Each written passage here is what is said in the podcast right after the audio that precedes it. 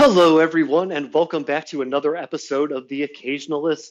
We are in the middle of our Monster Mash Fright Fest October. This is Adam Chembalewski. With me is the one and only Matthew Pagel. How are we doing today, bro? Dude, I'm doing good. I am fucking pumped to keep this Fright Fest rolling. Really fucking pumped to talk today about uh, about the movie that we're taking on. Yeah, I am excited, and the movie we are going to be discussing is the 1986 body horror sci-fi masterpiece by the one and only David Cronenberg called The Fly. And I yeah, I got to tell you dude, I'm very excited. I was listening to like a lot of podcasts and everything trying to, you know, get some more info, get you know, just to kind of get some more talking points for the episode and everything. And like people have looked at this movie like scholars would look at string theory or something like that. I mean, it, I've heard listened to a lot of really great conversation about it, and we're going to have some really great conversation for you out there. And uh, hope you're all enjoying this Fright Fest Monster Mash as much as we are. So, before we get into the heart of the conversation, I do want to do a quick follow up from last week's episode and let you know really briefly that I watched Guillermo del Toro's Mimic, and I fucking loved it. I got to tell you, dude, I I loved it a lot, and the monster work was great. Mm-hmm. Like, and one of the things that I noticed about the movie and that I took away from it was that Del Toro was bound for greatness, like even back then. And for a movie that is basically about these super advanced bugs learning how to mimic humans and like a plot to take over the plot to take over the world you really got wrapped up with the characters, the love story element of it, mm-hmm. the, the Chuy, the kid who was the mimic and everything. I mean, just what a really great example of early Guillermo del Toro that just showed a fuck ton of potential. So when he is as big as he is now, it is 100%. I completely believe it, and I 100% think that it is earned. Because my God, that was that that's that's a pretty good movie, and it showed. I thought some really great evolution in, um, at least like for me, you know, being able to to watch it as part of you know like what I've seen of Guillermo's filmography but it just really showed like a, a great evolution of his um of his skills you know from that work until the present oh for sure for sure so um two things with this um, did you watch the director's cut or the original Weinstein cut? Okay, I watched what is on HBO Max, so I'm assuming it's the original, the Weinstein cut. Okay. Um, watch the director's cut. It's the one that he put together probably in like 2007 or maybe a little bit later than that. Like that's this is this is like on the list of movies that like is you know people always talk about the Weinstein's ruining. Um, mm-hmm. for all of the, and we're ignoring the Weinsteins outside of the movie industry. Um, we're right. just purely talking about their sort of production prowess, and I mean, like there that is not a joke when um, when people say that Harvey Weinstein has been thanked more often than God at the Academy Awards. It's not a joke. That's a real thing. Um, right. Harvey Weinstein knows how to make a fucking movie. Um, but this is amongst those movies that like they're he and his brother are attributed to ruining. Um, mm-hmm. That there was a much more that the original had a much bleaker ending, and it's more in line with the story. Um, like there's no you know there's no experimentation. It's not like a medical issue that causes like it's just these bugs just you know advancing themselves basically. And yeah. like the original story and what Del Toro wanted to do was that like sure they sort of defeat what they think is like this, you know, upri- uprising, but it's already like way too late. They're already everywhere. Mm-hmm. So like yeah. the ending is extraordinarily bleak, and obviously he didn't get to do it in his cut, but it is much more in line with like there, it's a much bleaker story um, that he tells in his version of it. So um, worth checking out. If I mean, you probably just look it up, you know, to see which one's mm-hmm. on HBO Max. I'm sure you could find the differences. But also, um, so Mimic is his first Hollywood studio movie. But yeah. if you want to see like the movie that puts him on the map, period, uh, Cronos from 1993 is fantastic. Okay. Fantastic. Oh, good to know. Um, it's uh, it, it's some Spanish, but like Ron Perlman's in it. Um, so I mean, there's plenty of English in it. Um, yeah. but that's the movie that puts him on the map. It's fucking fantastic. Ron Perlman in a Guillermo del Toro movie? You gotta be kidding me. Yep. They never work together. no, no, that, no, that's good to know, dude. Because like number one, all about watching more uh, Guillermo, del, Guillermo del Toro movies, and number two, about the bleak ending. Yeah, you know something. Like I will say that that ending felt a little too interjectedly happy, I guess. Mm-hmm. You know, like, and I thought you like you feel it, like you that hug that Mira Sorvino gives her her uh, boyfriend lover in the movie. You you could feel that with especially with the music and stuff, but knowing like what just like what I know about Guillermo del Toro and the kind of projects that he does, it would feel like he would opt to go maybe more in line with how he did the strain where the strain does have a couple of bleak season endings you know that are very similar to how mimic would have turned out mm-hmm. yeah ex- exactly exactly there's you know not that not that like everyone dies or something but just like the the victory isn't quite the victory that they think it is yeah, exactly, exactly. And in keeping with our theme of insect uh i guess insect centric good segue good segue. yeah no shit right? Yeah so now we'll get into the fly which is uh, 1986 uh, directed by david cronenberg. And um, the movie itself originated as a short story that was published in the 1957 issue of Playboy by a French author named Georges Langelaan, who has mm-hmm. done other like kind of horror sci-fi works and everything. And then in 1957, the story gets published. Then in 1958, um, production starts up on the original Fly movie, which starred none other than Vincent Price. And there is a really sort of okay Misfit song called Return of the Fly, and where they read for Vincent Vincent Price and the, the movie and stuff like that. Just a helpful little horror core tip to add to this discussion. And then, um, you know, sometime in the 80s, they get ready to. Um, remake this movie where they hire a screenwriter named Charles Edward Pogue he ends up kind of landing the deal. There's this producer involved named Stuart Cornfeld, and then Cornfeld gets in touch with, of all people, Mel fucking Brooks to make this movie. Like out of nowhere, Mel I, Brooks. so funny, isn't play. it? It is fucking such an interesting piece of uh, cinema trivia there, and like you know his company Brooks um, Brooks Films.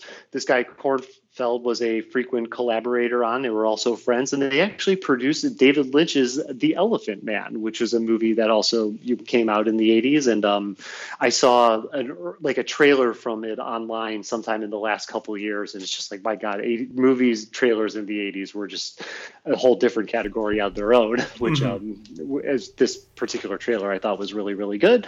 And so. Um, this guy Charles Edward Pogue, he's hired on to do a draft of the script. You know, Mel Brooks, um, like doesn't you know, he, like kind of wants like somebody else to kind of take on the project and everything. They get a hold of David Cronenberg, who actually couldn't do it at the time because he was working on Total Recall, believe it or not, when this uh, project was originally pitched to him and he wanted to do it but if only he could rewrite the script he's working on total recall and i also heard via this one podcast that like cronenberg was involved like in top gun at one point in time like yeah he's um at that point in time uh, or at that point in time he would have been uh he was buddies with um another big producer dino de laurentiis um, oh yes, yes. And Dino De Laurentiis in, in, the '80s had his hands in fucking everything.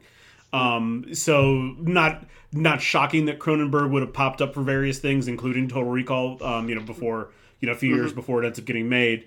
And I'm not gonna I'm not gonna lie. I'm, I'm simultaneously very intrigued by what a Cronenberg Total Recall would have looked like. Probably significantly more like the story "Do Androids Dream of Electric Street, Electric Sheep." It's uh, um, uh, we can remember for you wholesale. Or yeah, sorry, yeah. we can remember for you wholesale. You um, yeah. probably significantly more like the story and at the same time, I'm kind of glad that he did not do Total Recall.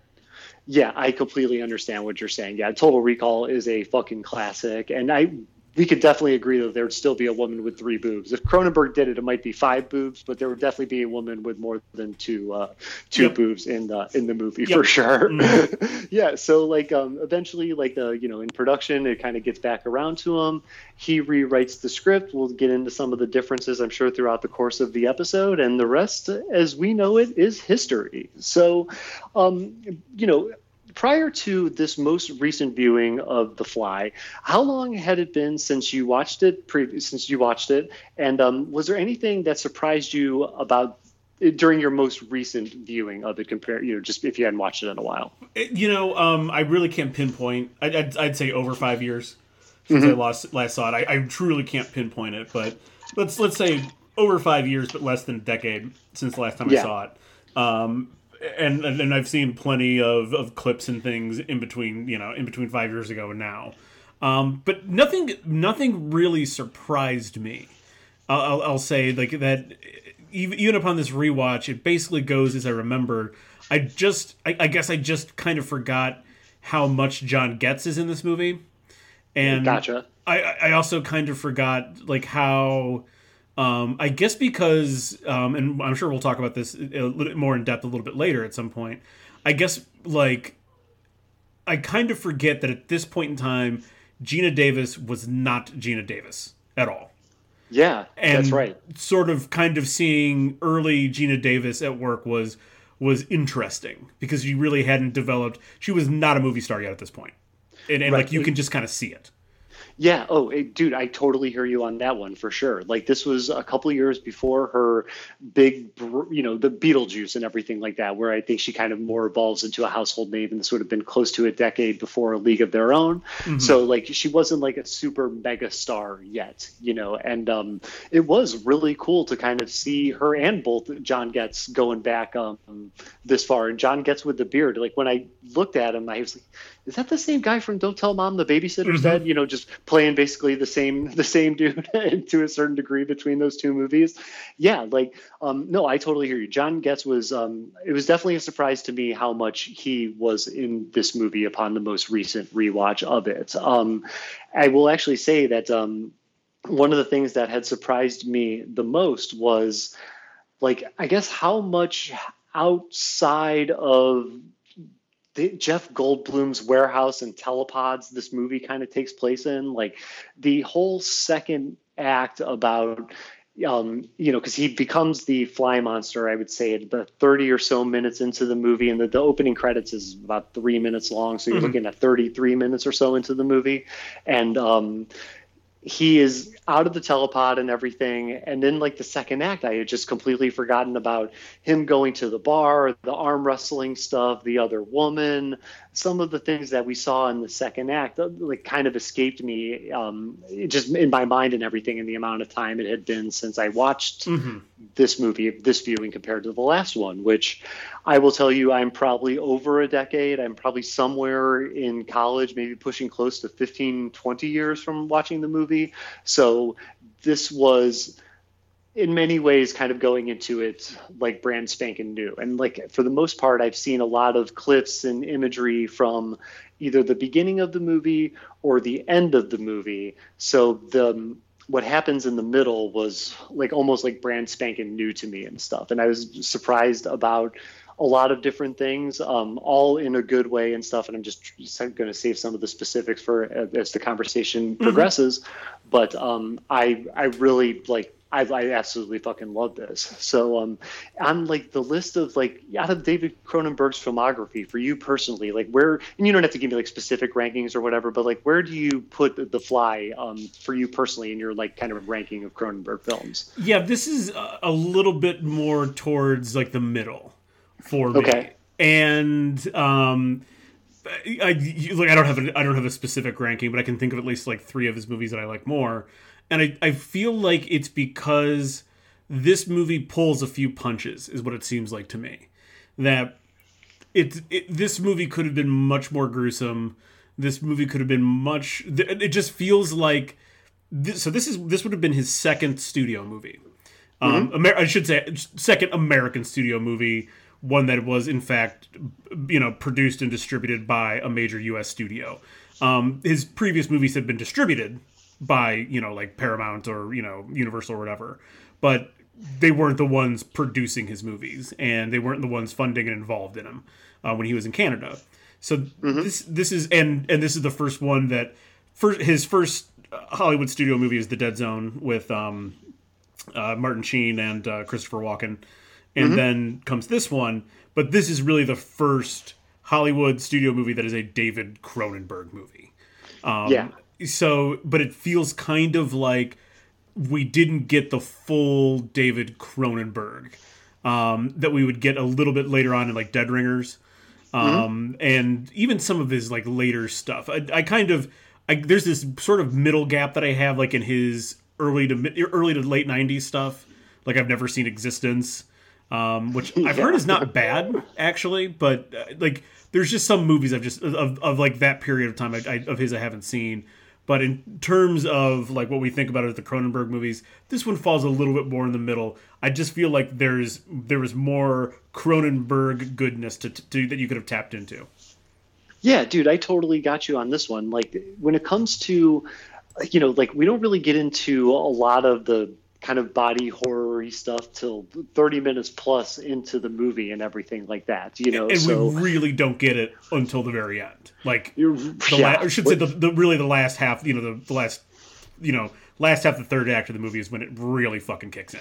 That's exactly right. Like the the way that the ending goes along, you get body horror stuff like all over the place, not just from the, the monster and everything. And mm-hmm. so it's a it's definitely not as much of the body horror stuff as we've gotten in some of his other movies. That is hundred percent true. Like I'm I'm kind of somewhere in the top ten on this one. Um, I I Videodrome is probably my favorite. Um, I have seen it even since we watched it last year and stuff. Videodrome is my it's by far my favorite movie of his. Like by far. Yeah, and like so this one, like this one, um, while the movie does say a lot, I, I feel Videodrome says a little bit more, and it's a little bit more like I guess foretelling of.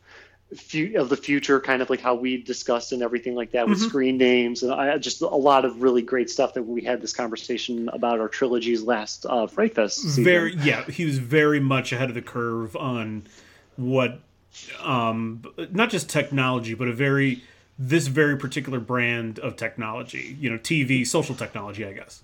Right, right. And he does such a great job of execution in Videodrome, and just not to mention the whole James Woods thing, just like when James Woods was cool. Um, that really, like, really does it for me as far as like what I'm able to crown at the top of my David Cronenberg list. But this one was so goddamn good. Like, I, I really did enjoy this. Um, this repeat most recent viewing and stuff that I had. Um, just all in all, really, really good stuff, man, for sure. So we're going to get into the movie now. So let's kind of talk about the story.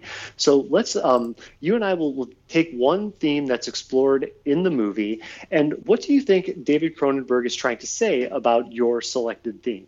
Gotcha. Um, so I'm gonna go with dying here, and it not death itself. I mean, I think you know that that's whatever. It's not exciting, um, but dying, um, literally like wasting away, be it because of old age, or in this case, as um, as uh, Brundle actually says very outright, you know, a disease or cancer, um, and sort of like the toll it takes you know obviously like we we get the you know the the transformation of uh brundle into brundle fly is like the very obvious the most obvious metaphor but we're also sort of you know we're also through veronica and you know less less a little bit less but also through um uh stathis the, we're getting we're getting sort of like what the people close to someone who's dying are experiencing um, Yeah. You know, we get like this. So obviously, we get Brundle wasting away. Like his ears are falling off, his fingers, fingernails coming off. Um, we get that aspect of it, and like people who have you know have seen someone waste away because of cancer or whatever other disease, um, like understand that that's like something that happens to people. But also like just the the the toll that it takes on Veronica, and but also like upon seeing him, like how hard it is for her just to be in his company, like knowing full well that she wants to like be there for him, but like it is hard to sort of see this person become something different in the way Yeah. that it would be.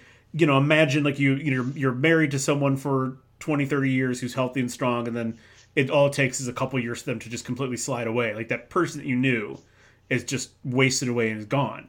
So we we get that sort of visceral reaction from Veronica of someone you know grieving someone who's dying, but even even Stathis sort of gets this sort of like you know when we we see the video you know when she shows him the videotape of him eating and um he's like revulsed in the same way that like these ex- you know probably in in modern times you and I would be like sharing um you know like sharing videos of people who have like extreme diseases and stuff like right over you know over Instagram or whatever else it's that same kind of sort of gawking you know um head turning nature of like a car accident like holy shit look at this dude like mm-hmm. we've never, you know, you've never seen anything like this before. It's the same kind of reaction that people have to like extreme disease. Yeah.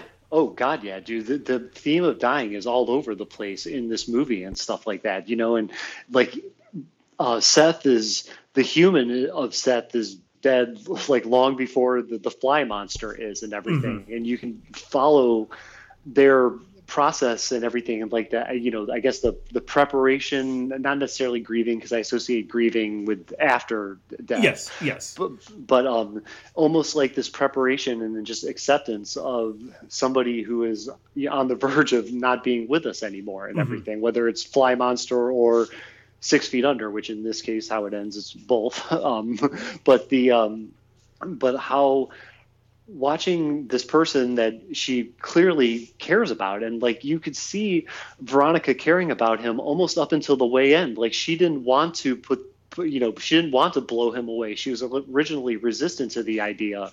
And then ultimately like after kind of looking at the monster and pretty much confirming in her own mind that there is no way back does this action of putting this guy out of his misery you know take place. And mm-hmm.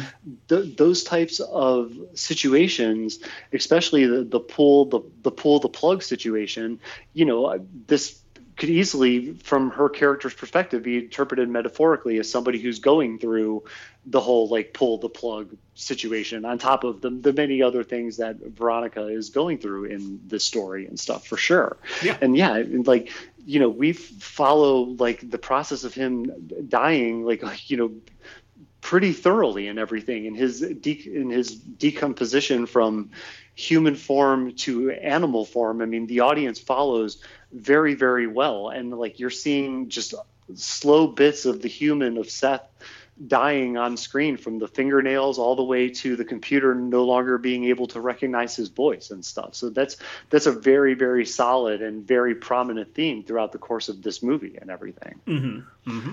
Yeah, definitely. How about nice. how about yours? Okay, so mine is going back to like technology and stuff because technology is very prominent in this um, in this film, but it's not just like you know our relationship with technology. I am going with something of like when playing like somebody basically playing God and like the idea of just because you can do something doesn't necessarily mean that you should do something. And this particular like theme and everything is more centered onto uh, the Seth character and stuff is he is like it's almost kind of like an Icarus type thing where you know it's something that he feels can change the world but when he like you know experiences the results of it it's no longer like what he wants and everything. And there are characters like Veronica who are you know, like uh, maybe at one point in time trying to try to help him, try to stop him, and it doesn't work and everything. He's just more obsessed with getting himself back to back to the way that he was. And um, this kind of relationship with technology that allowed him to feel like he could play God and everything was ultimately his demise. And that is like, you know, that's another kind of like common and popular thing amongst, you know, uh, these technology centric movies or even just movies in general when humans decide to play God and it uh, and it goes wrong and everything. So that that's like one um, that's like one of the themes that I had had. Um, I do want to um, ask you about one kind of secondary theme that um, between Videodrome and The Fly, we have we have we have heard, and it's this idea of the flesh here. Now, like in Videodrome, it's like um, you know, for the new flesh to survive, you got to kill the old flesh. And in The Fly, he mentions um, the flesh repeatedly and everything, and how like the flesh is supposed to drive the machine crazy, and how like he has to get underneath the flesh to like truly make changes and everything. Like do you think that like with this whole like reoccurring notion of the flesh, like is this like it almost feels like Cronenberg is trying to make like some kind of like statement on humanity? Because I read this article where um, God, this is a really great uh, term that this article uses about what the new flesh means in Videodrome is like that it's a liberatory ontological trajectory, meaning that this idea of the flesh is this idea of a liberating, like almost like this the state of mind where like um, involving physics and like your human state of being. So like is this the flesh like this like almost like statement on humanity about like us trying to find our own humanity by breaking through the flesh, going underneath the flesh to make changes? What are your thoughts on this idea of the flesh? I think you're putting a little bit too much stock in it. I think it's just something he's obsessed with. Um, okay. He's just a he's a body horror director that likes to tear the human body apart and rebuild it and reconstruct it. And what are we made out of? We're made out of flesh. Yeah, I gotcha. Okay. Yeah, like there's like I got kind of lost in this video Videodrome article and just kind of went down a uh, a tangent and everything from uh, from there, which happens often with I, me. I mean, and it's it's one of those things you can interpret it like we said, good good horror. You can interpret it how you want to. Mm-hmm. Um, I just think it's something that that Cronenberg is kind of obsessed with in terms of in terms of like sort of like this this stuff that makes us up that is simultaneously durable but completely pliable that you can create a create out of, create out of nothing destroy easily rearrange. It's just a very interesting sort of weird interesting collection of cells and atoms and things and inside this flesh is something that like we have this consciousness that probably shouldn't even exist. Um, okay. it's just I, I don't believe me i don't think it's that deep Okay, gotcha. Yeah, no problem at all. I'm going to stop saying the word flesh now because I've said it so many times. It's starting to sound weird to me, and it's starting to sound like that word moist. So we're going to move beyond the it's use just of. think about it the same way, and think about like the things that Stephen King is obsessed with. Mm-hmm. Um, like Stephen King, like the things that reoccur in Stephen King's, in you know whether it's turns of phrase, types of characters. This is absolutely no different. Okay, gotcha. Understand for sure. Awesome, dude. Thank you for shining a little light on that for me. Definitely. So, how would you um, describe the pace and the flow of the story overall in The Fly? You know, it's um, it's very very quick. Um, again, it's the 1980s. Directors weren't making even blockbusters weren't weren't exceeding 100 minutes usually, but this one felt exceedingly quick um, you know the the speed at which Veronica and and and Brundle go go from acquaintances to lovers it feels extremely fast. And in fact, like the timeline is like four four weeks and six days. Um, mm-hmm. Is like the total timeline. It just feels like it's at warp speed. Which again, I will never complain about a short movie, but I feel like this is one of the one of the times where fifteen to twenty five minutes more would have greatly benefited sort of the pace and greatly benefited some of the um, some of the changes that we see Brundle go through. Oh, dude, yeah, I understand what you mean on this for sure. This is a story with like no fat on the bones no. at all, and like my God, does it move quick? Like I could see like a little bit of a buffer in the beginning, you know, like maybe even seeing Jeff Goldblum working on the project.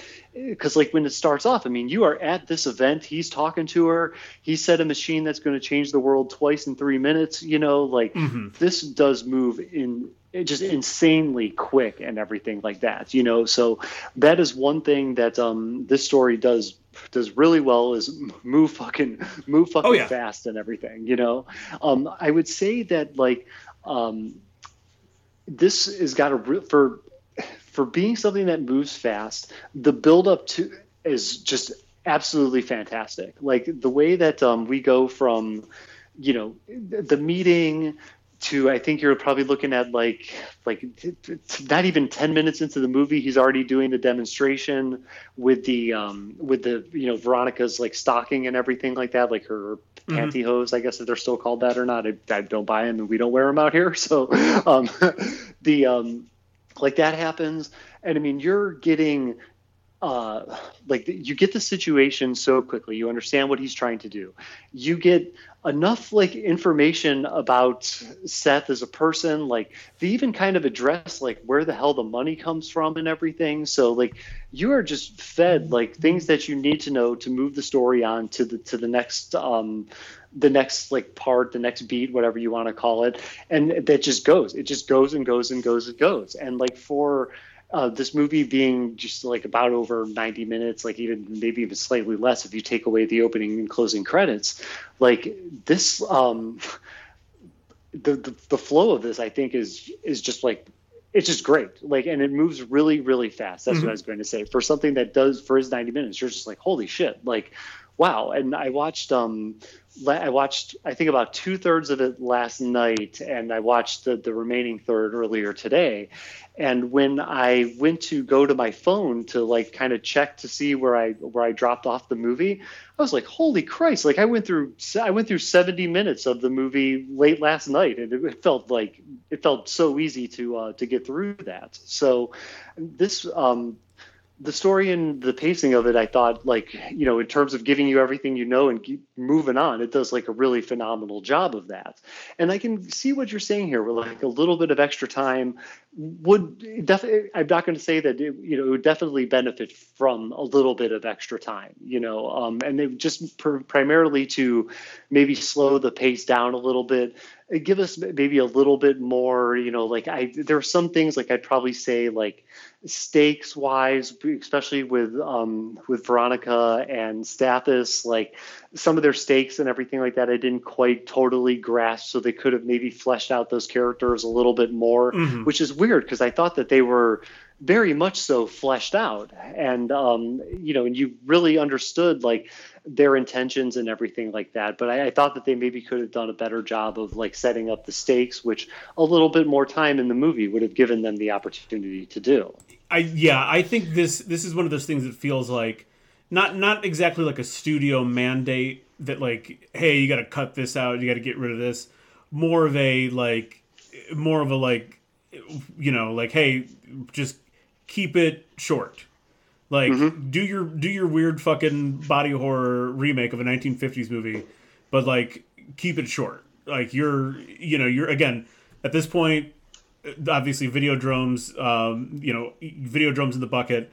Uh, Dead Zone's already been done. Um, scanners. I mean, like he's well known at this point, but not. He is still not in America. David Cronenberg at this mm-hmm. point. So it feels like one of those things where like, um, you know, the studio was like any if, if you know any unnecessary fat, trim it out. Try to keep this thing as as um as as small. You know, try to keep it within the confines as much as you can.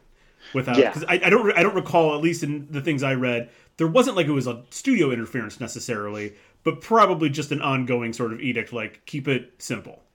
Right, right, exactly. Yeah, you bet, dude. And like that seems to be the general, the general kind of, um, I guess, like statement about movies from the 80s just keep it simple give them everything that they that they need to know. And like for i'm telling you like for 90 minutes they really did a good job oh, of sure. that and stuff. Like and even just all these cool little ways of getting to know the the characters and their personality. Like stathis has got a couple of like you know de- de- degrading sort of one liners mm-hmm. and stuff that give him the appearance of the uh you know the cocky boss and everything. They they don't like um they don't spoon feed the audience in any way, shape, or form. Like when we see uh, Veronica go home and Stathis is in the shower, there's no like, oh my God, like you and I have been broken up for six months, blah, blah, blah, blah, blah, blah, blah. What are you doing here? You know, they just kind of get to it.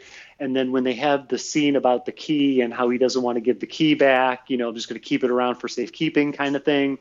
Like, you know, what you're doing in probably five to 10 lines um, is is enough and it doesn't feel like you're just like you know hey audience like let me bring you up to speed really quick they kind of let the yeah. audience they they give the audience the benefit of the doubt with certain levels of intelligence you know yes. and um, yes. and and it moves along really good as a result of it and stuff for sure yeah i i so, like i said i'll never complain about a short movie um it is it is blissful to watch a 90 minute movie sometimes not sometimes all the time it's blissful to watch a good 90 minute movie yeah that has been one of the great things about this um, kind of 80s theme motif we've been keeping up with for the last couple of months is no watching two hour plus epics and stuff. Like it's all like you could get done with those movies and still go work out later, kind of thing. yeah, it, I mean, like I was thinking about this. Even um, even Red Dawn is on the longer side of things we've watched recently, and it's still not two hours long.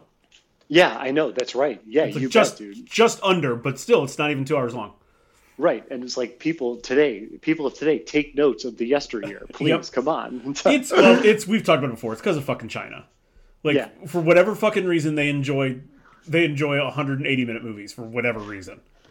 Yeah, I'm telling you, just hang out in that theater and don't go outside into Xi Jinping's world, and or President Xi's world, President Xi's world. I guess, right.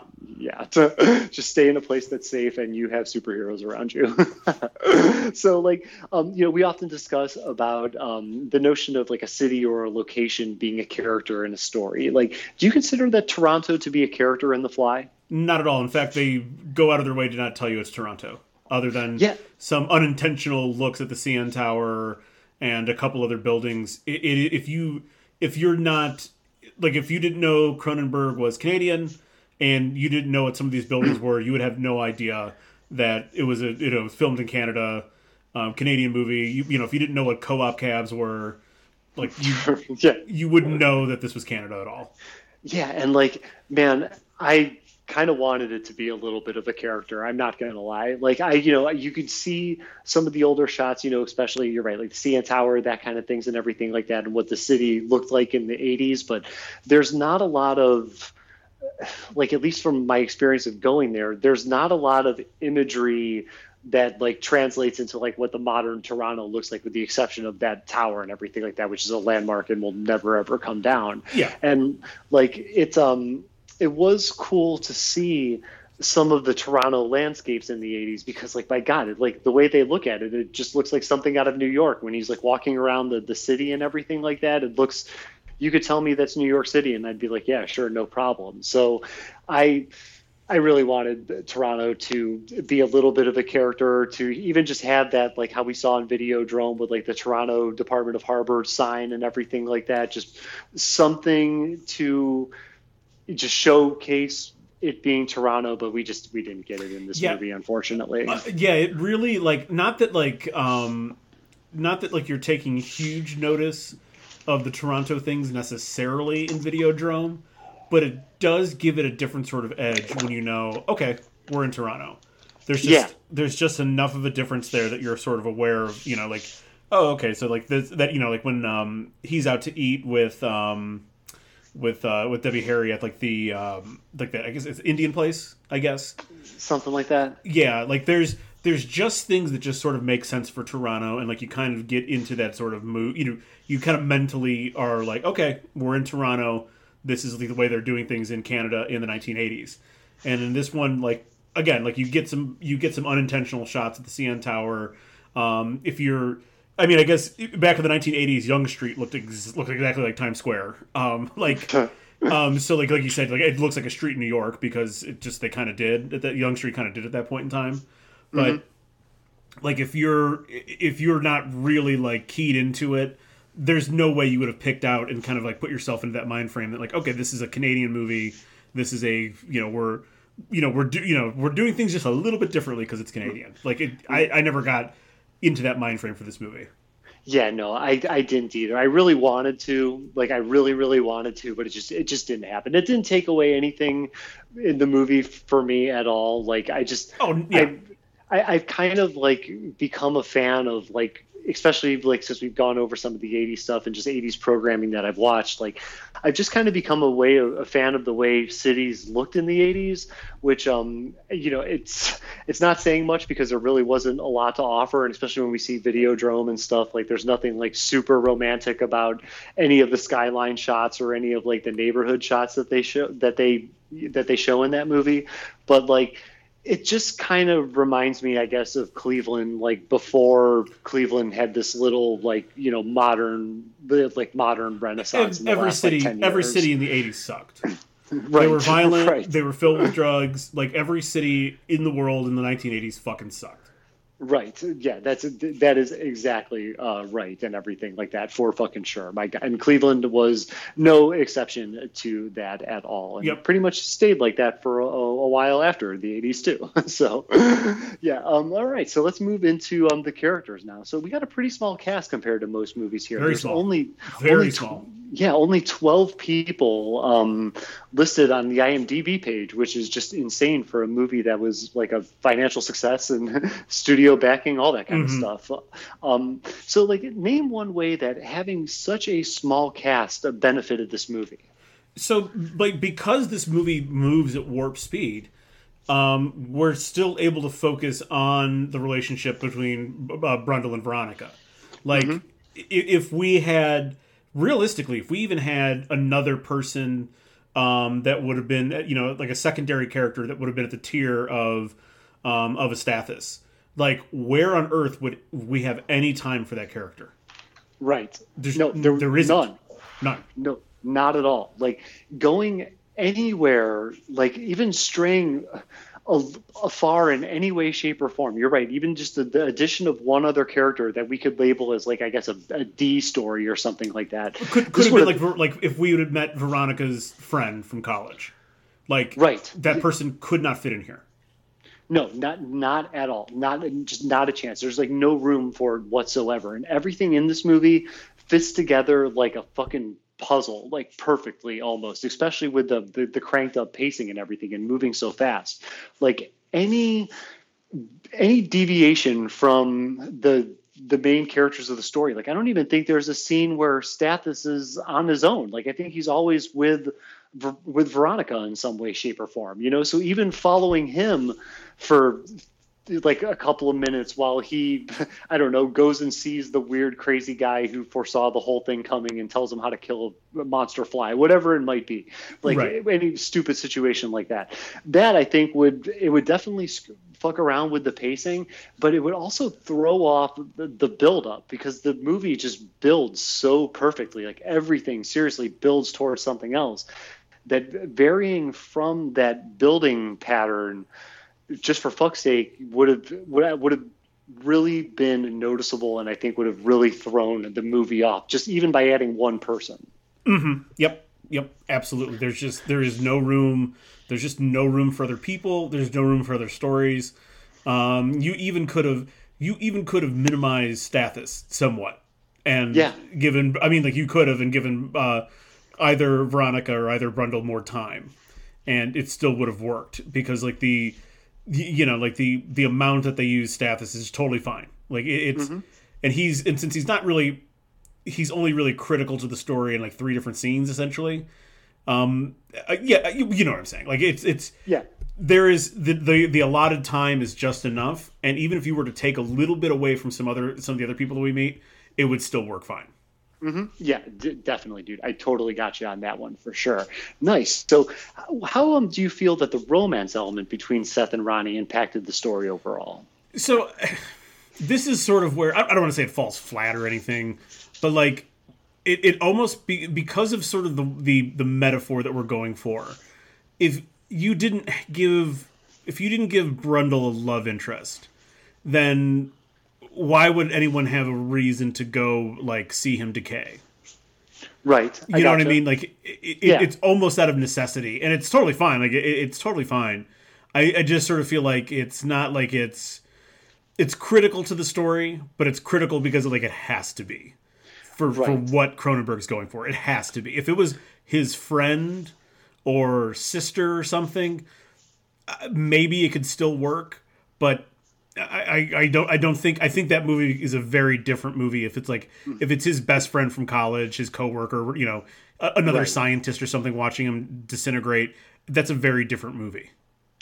Yeah, and like this whole idea with the, the love story is really the only way that they can maximize conflict to the to the to the I guess for all it's fucking worth. Yeah. Because if it's a family member, like yeah, there's definitely like conflict there, but there's not the the love element, the the pregnancy element, especially which ties the the last kind of act together and really raises the stakes of the last act. You you wouldn't you obviously that would definitely like not be there in any way shape or form. Mm-hmm. and if that's not there like what are you really going to do you know like where do like where how are you possibly going to tie it all together and still have it be as cool as what we saw in Yeah. in the what was in the final product like i um i put this question on here because i was thinking about the um the difference between the Pogue script and what Cronenberg ultimately wrote. And in the Pogue script, um, Seth and Veronica were already married. They were a married couple and Hmm. everything like that. And then Cronenberg decided to switch it to a like a blossoming, developing relationship. And I don't think that the married part of it works that much. It just doesn't work that much either because they would always like kind of have to be in the same place together you know like some of the weight and some of the fights um, and conflict that seth and veronica have you know she lives on her own she could always leave him Mhm. it's like a com- commanding statement for her to just like say you know fuck you i'm walking out to leave like Mhm. to leave in tears and everything There's also So- no conflict with Stathis then. yeah, that's exactly right. There's no conflict with Stathis too if they are married and everything. And like the um the having the air you maybe like the and like they would if they were to do something like that they would have had to have made Veronica bad and it would be like she's having an affair type thing to, Right. to bring Stathis in if that was the if that's how they and that to me I think would have put the audience in a position where Veronica was not as likable. You know what I'm saying? And like, I don't really think that it's fair to have a female character or any character for that matter. It just seems to stick more, um, especially because where I'm going with what I'm about to say here. It's just really not fair to have her go with uh, an, an abortion conversation. A now she's cheating on her husband and everything like that. You're really like doing that character, I think, a disservice by just layering on like her kind of flaws. You know what I'm saying? Yeah, I got you. I got you. I think you could you could do it. Um, uh, you don't have time. Is, is I'll, I'll preface that with, with saying this: you don't have the time to do this.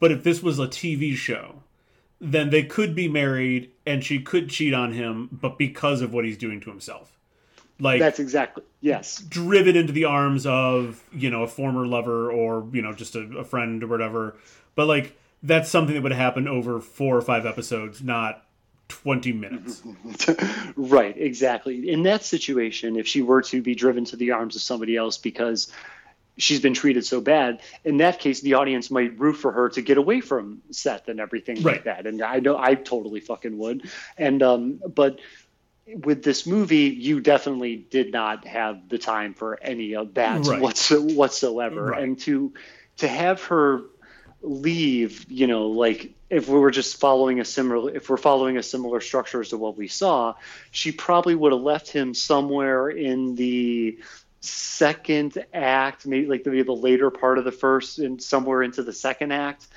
And once again, you're just you're kind of throwing off everything and stuff. And that would would make that even worse is that he would have to start treating her badly at like minute 10 into the movie and then do Mhm. that for the rest of the movie then where do you go? So we're going into build up where yeah it's like they're married there's this machine going on he transforms he starts turning her shitty all in a 15 minute time frame that is almost way too fast in terms of pace oh that's way yeah that, that now we're hitting the accelerator. Now to, right. to sort of make that make sense now now you're looking at a fucking marathon movie and uh, you're looking at something that would just drag and drag and drag it would be bad Mhm. Right. Yeah, that is exactly fucking correct there. And like, expect when you go so hard in the beginning, you're going to be looking at, and if the movie was still 90 minutes, you'd be going at about probably 30 to 45 minutes, maybe even a little bit longer, where everything is just like wonky and clunky. Whereas compared to what we saw, Mhm. you go 30, 45 minutes of just really good but quick storytelling. Yeah, and I think you can. And I think you can believe it because they do enough. They do enough with both Veronica and and Brundle. Like you get enough. Like okay, so Veronica was in a clearly a toxic relationship with her boss, so she's kind of vulnerable. Um, and then you have this. Um, you have this. You know, you have Seth, you have Seth Brundle, who's clearly very ambitious, and it would kind of make sense that he, you know, would like immediately sort of like want. Um, I mean, who wouldn't want thirty-year-old Geena Davis, you know, and right. conversely, who wouldn't want thirty-five-year-old uh, uh, Jeff Goldblum? So, like, it all makes sense in the way that, like, it all makes sense as a sort of very sort of fast rising relationship. Yeah, yeah, yeah, yeah. And but they were together in real life. Yes, they were. During yeah, they got married this year. Yeah, that's that's right. Yeah, I learned about that uh, today and everything. So um, yeah, crazy stuff there. So how would you describe Seth's character arc in the film? So uh, you know, I I really uh, this is sort of the one thing upon this watch. Like I said, I wasn't surprised, but I did get a different, a slightly different read off of it. Um, and that's that, like Seth Brundle is in fact cosplaying as a meek researcher. And that as time as this movie goes on, that veneer gets stripped away. And we mm-hmm. see that Seth Brundle is in fact a narcissistic mad scientist. Right. And it is it, you know that you can still feel bad for him, right? Like you you definitely can still feel bad for him. But like we get these hints as to like what's going on right away. You get it right in the very beginning. I'm working on something that's going to change the world. And when um, when Veronica kind of goes, well, why don't I go talk to some of the other people? You know, or I'm sorry, everyone else says yeah. that. Everyone in this room says that. He says, yeah, but they're all lying. Mm-hmm. Um, you know, like you get that sort of that first hint that this is like he is beyond cocky, even if he, yeah. even if it is in sort of a more soft spoken kind of voice in a, in a in a much less you know, as, as big as you know, what Jeff Goldblum was like six foot four or something, as like kind of tall and good looking as Jeff Goldblum is, because Jeff Goldblum is, he still kind of looks like a nerd. Like he's yeah. supposed, you know, he's still made up like a nerd in this. Um, but like when you, so we get that first moment, you, you see how cocky he is, despite kind of his sort of very nerdy outward appearance. Um, but then you get, you know, Stathis talks about the research he did on him and how this person, you know, Brundle is a super genius that he was mm-hmm. 20 and he was, he was, a part of a group that just essentially missed out on the Nobel Prize in physics research. Right. Um, why why does Brundle teleport himself? Out of spite and jealousy. Mm-hmm. Like that's why he did it.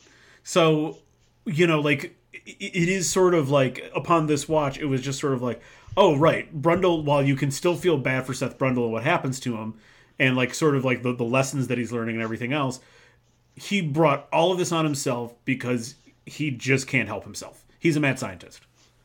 Yes, exactly. There's somebody who wants who wanted it all like he wanted to change the world to build this you know crazy machine and everything like that and i got to tell you like i i actually like don't believe that he was doing it for the better of humanity at all like i thought he was no. pretty much doing it for himself and, and everything it, like it that seemed, you know it like what he's like you know and obviously like teleportation would be fucking incredible but what is his main gripe? It's uh oh he gets God. car sick. That's right. Yes, in the beginning. Yes, that's right. Yes. That's fucking yeah. insane. Mm-hmm. Yeah, I know. That's right. Yeah, he gets car sick. That's right. you know, he gets yeah. he gets motion sickness. He gets car sick. It's fucking insane. It, it sounds. It's kind of funny. Like it sounds like whenever you hear like these, you know, these various startup companies.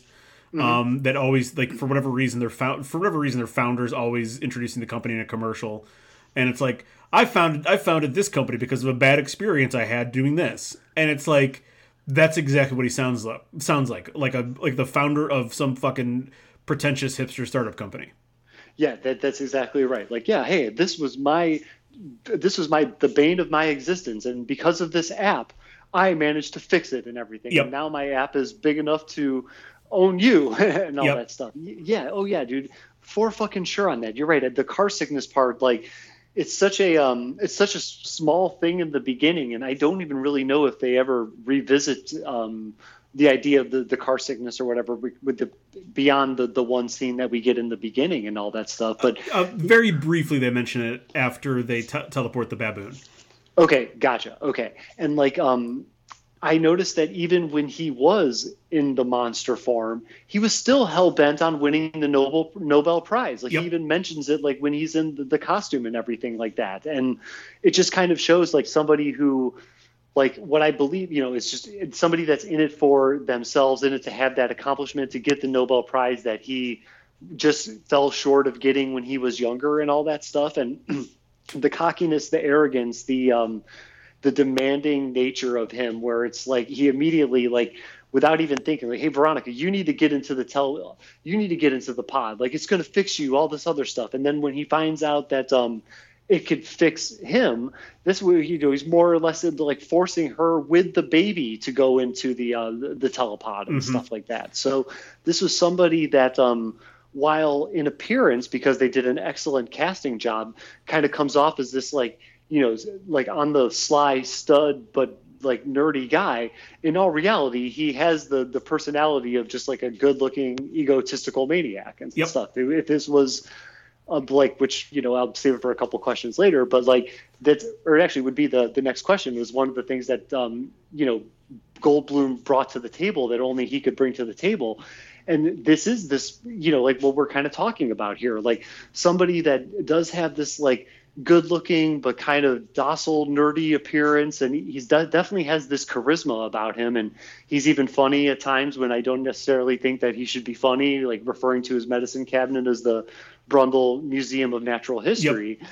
and like um but underneath that that like innocent looking face there's this like crazy like deranged power hungry dude. And that is one of the things that like i feel he he him and like maybe only like a few other people might have been able to bring to the table because if you like you know there's just to think of some of the the bigger names from this time period you know like even some of the action stars and like you know they're just not going to be able to do it they might be able to capture the the crazy egotistical maniac side of it but they're not going to be able to pull off the the nerdy kind of good looking nerdy doctor guy in the way that Goldblum did. Yeah, I this is one, you know, when when you when I was looking at this question, like while I while I don't think that this he was like the only person that could have played this role, mm-hmm. there his I, I had I had almost the same thing written down. This sort of manic energy and manic charisma that he has. Mm-hmm that is very unique to Jeff to a Jeff Goldblum performance. Like you you you know like you know like some of the the, the ticks and things that like are that sort of transcend um, Seth Brundle to Brundlefly are definitely exaggerated. Um, you know, as like a as like a little character point that we can pick up on, but that is still sort of part of the the package that you get with a Jeff Goldblum performance. He's mm-hmm. just gonna have this sort of like almost like he can't sit still, right? Like that's an, right every goddamn movie he's ever been in. He just looks like he can't quite sit still. Um, right. And it, it, it, def- I mean, it works, you know, it works in, works great in Jurassic Park.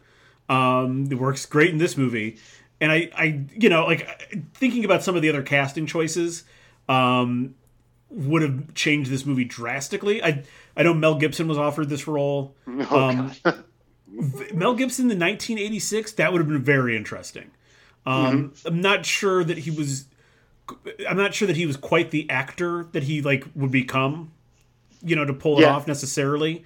Right. Um, so that would have been, you know, and again, I think that would have been a very different movie.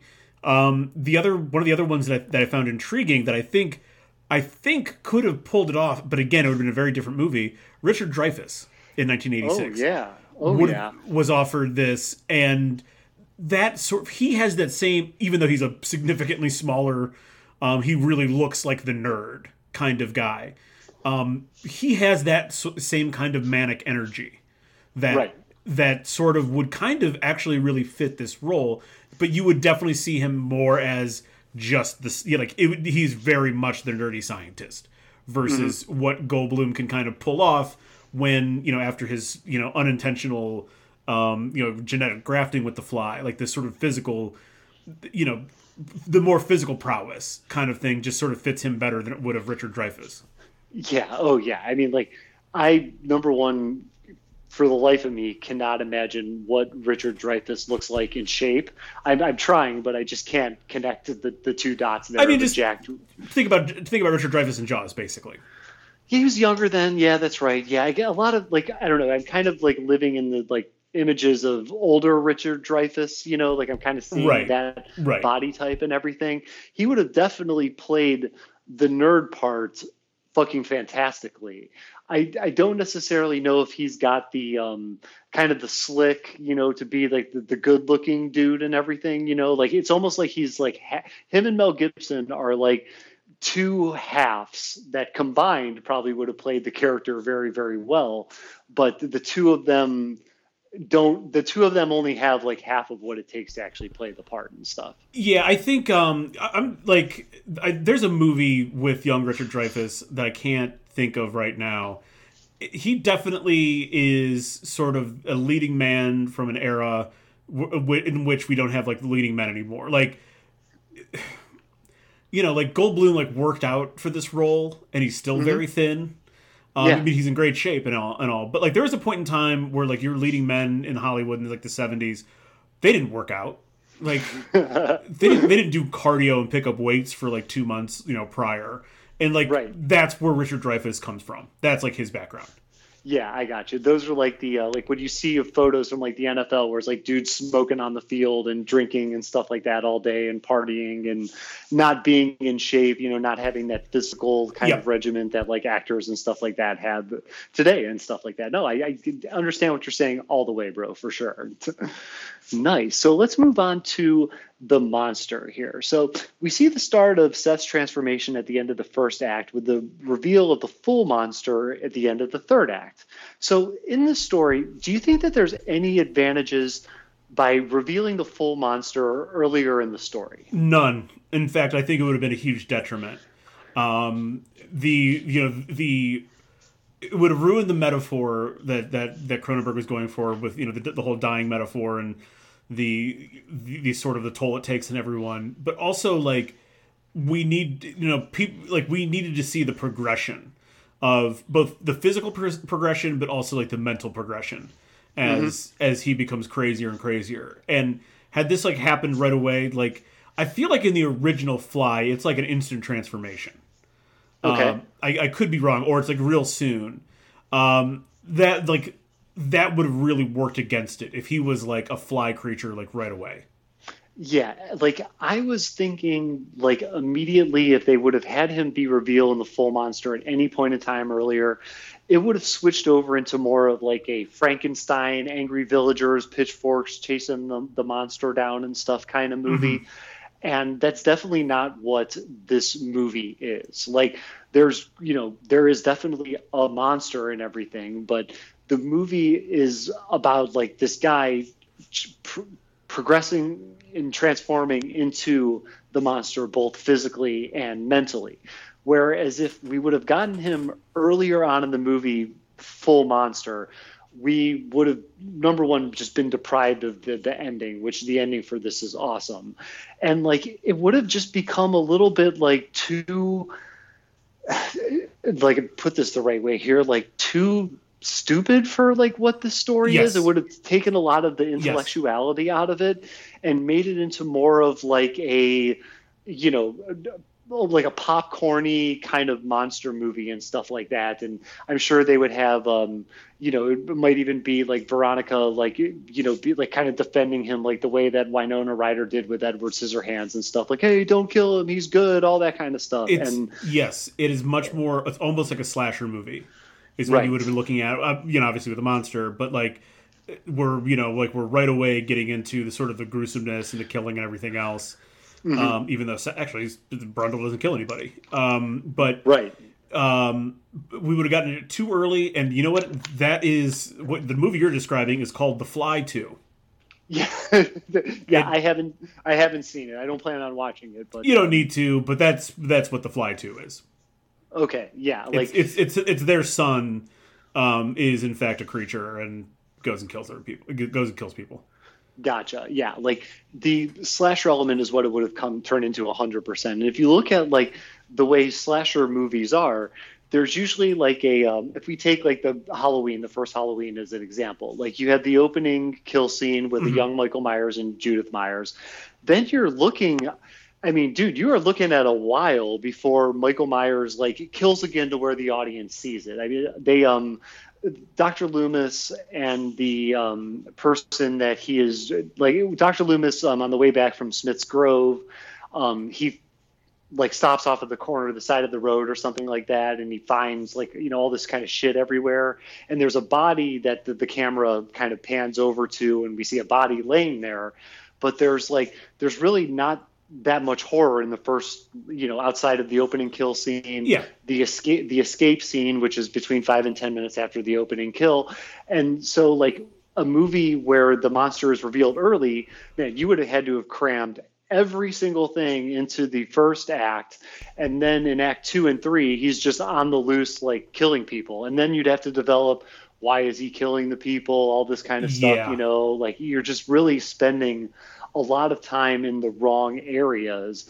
And um, this story of the fly that we saw from the you know we saw that we're talking about it's just not a slasher movie story by any way shape or form. The, what you're Mhm. saying here with the sequel yeah that sounds like something they would do in a sequel Yep. all the way. Yep. yeah. Yeah it's you don't need to see it. It's it's i mean it's it's a good it's a good um you know it's it's uh the guy does the special effects chris walas chris walas yeah w-a-l-a-s Yeah. yep um chris walas directs it and does the um does the effects in the second one so like it you know it's on point like you know Mm-hmm. like it's, it's got some cool um got some cool transformation stuff but like it, there's you don't need to watch it like it's fine Yeah, I saw it on HBO. That's one I'm going to skip over. I got like some other stuff in the queue to uh, check out, and Yep. that's one I'm just going to kind of wait for it. to yeah, wait for it to show up. Uh, you know, just wait for it to show up on another thing, and then maybe think about not watching it at a later date. Yeah.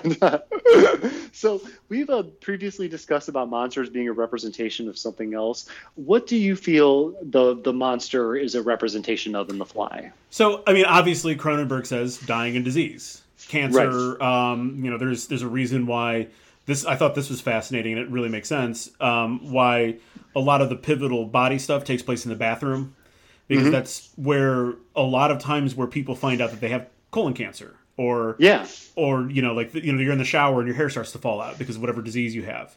Like, right. it, it, the bathroom is sort of like really where you, your first warning sign, you know, you Mm-hmm. of that you're sick.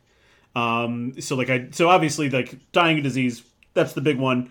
But I also took it, like I said, upon this watch, kind of reframing um, exactly who Seth Brundle is and and what he wants. I- really do see this monster as being the greed, you know, the, the embodiment of greed and ambition.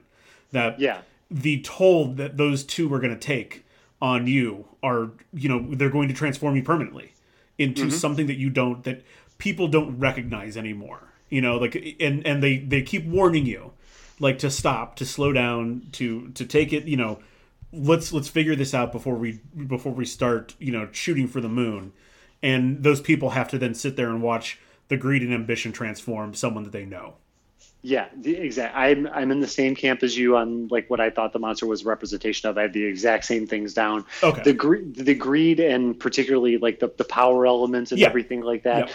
That is something that um like I definitely picked up with in every um, upon this rewatch and even some of the podcasts that I've listened to have kind of talked about the monster being the embodiment of just that and stuff. And like almost like the result of doing something that you had the ability to do but know that you shouldn't do. And like when you think about it from the way that you just described it like you're right. Like you know the relationship with him and Ronnie it's like Ronnie is like looking at somebody who is just falling further and further into this. You could easily replace the, the, the you know like um the fly with like a story about somebody getting a job at like it could be the Wolf of Wall Street. Like Jordan Yeah. starts off all innocent, then falls Yep. victim into more and more of that lifestyle. someone playing the someone playing the stock market and just becoming obsessed with money and obsessed with the lifestyle.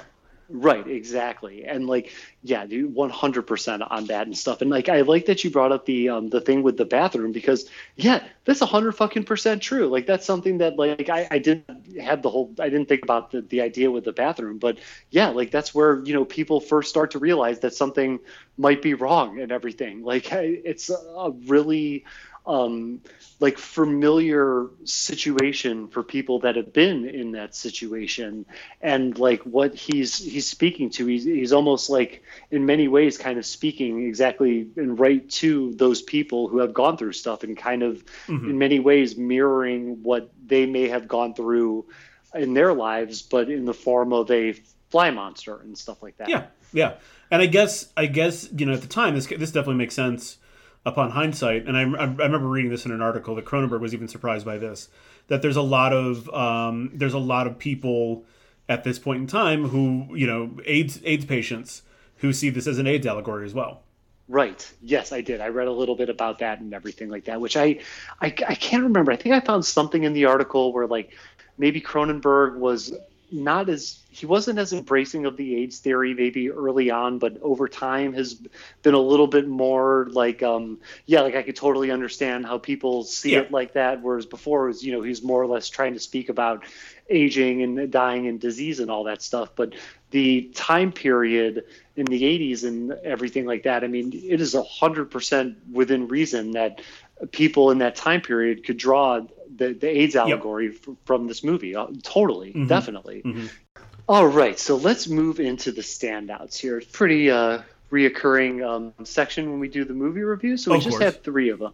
Just have three of them really quick to get through. So, um, what is your standout body horror example? So I didn't want to pick the the one that actually is, but like still sort of my favorite um my favorite kind of favorite kind of surprise thing like when it, when you introduce people to this movie um the inside out baboon is like very fucking shocking like you you know that you're waiting for something gruesome to happen Right. to this baboon but the fact that it's basically pulled inside out gushing blood the muscle is still moving it's just like this fucking wretched little um this wretched little sleeve of a fucking used to be an animal is Yeah. just sort of a great a great sort of harbinger of like what's going to happen right? Mm-hmm. Like that's your first Right. introduction like they're not shying it wasn't like it was like burned or something.